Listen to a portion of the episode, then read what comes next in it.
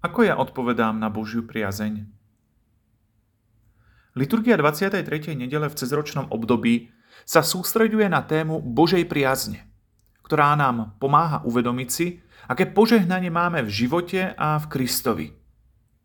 Život sa skladá väčšinou z bežných a opakujúcich sa udalostí s mnohými otieňmi a farbami.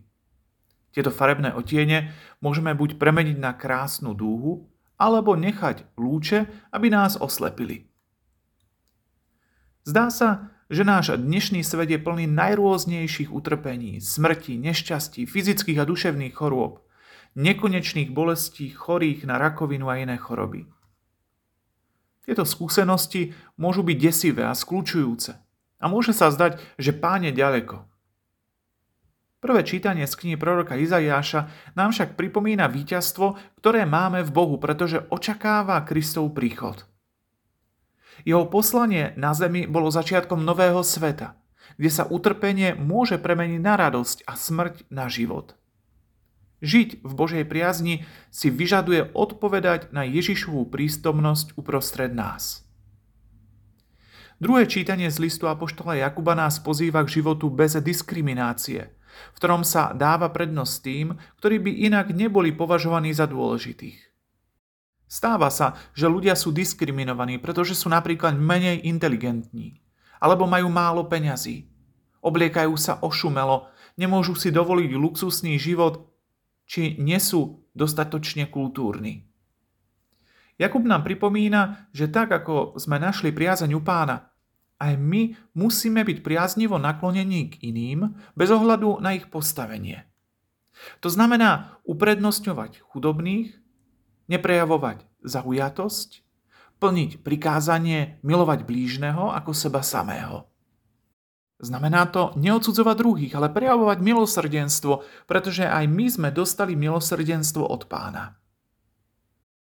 Kristovým poslaním bolo priniesť Božie kráľovstvo medzi nás. Kristovo kráľovstvo je kráľovstvom uzdravenia a spásy. V Evangeliu čítame o uzdravení hluchonemého človeka. Aj dnes Ježiš rozšíruje svoje uzdravenie na nás bez ohľadu na to, akou chorobou trpíme.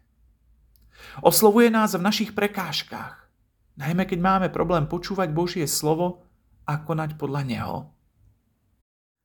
Mnohí z nás považujú čítanie písma za nudné a posvetný text za nepoužiteľný alebo nepodstatný.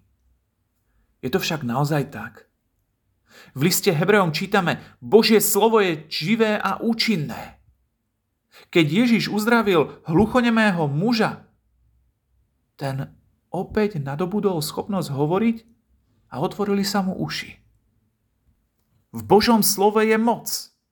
A tým, že otvoríme svoje srdce, aby sme ho počúvali, môžeme byť aj my uzdravení a obnovení v Kristovi. Ježišov uzdravujúci dotyk je prítomný aj dnes. Môžeme ho zažiť. Ak umožníme Bohu pôsobiť v našich životoch, ak dovolíme Ježišovi, aby sa nás dotkol a uzdravil nás.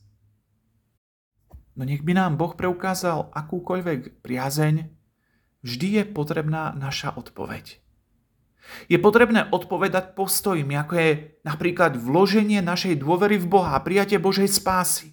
Postojmi, ktoré nás môžu oslobodiť od akejkoľvek formy choroby, fyzických alebo duchovných prekážok, akejkoľvek formy otroctva alebo iných nerestí. Boh nám preukázal priazeň. A to by nám malo pomôcť vložiť do jeho rúk svoju dôveru. Boli sme obdarovaní nie pre naše zásluhy, ale z Božej lásky. Táto láska by nás tiež mala podnecovať k tomu, aby sme konali ako sprostredkovateľia a šíriteľia Božej priazne pre iných.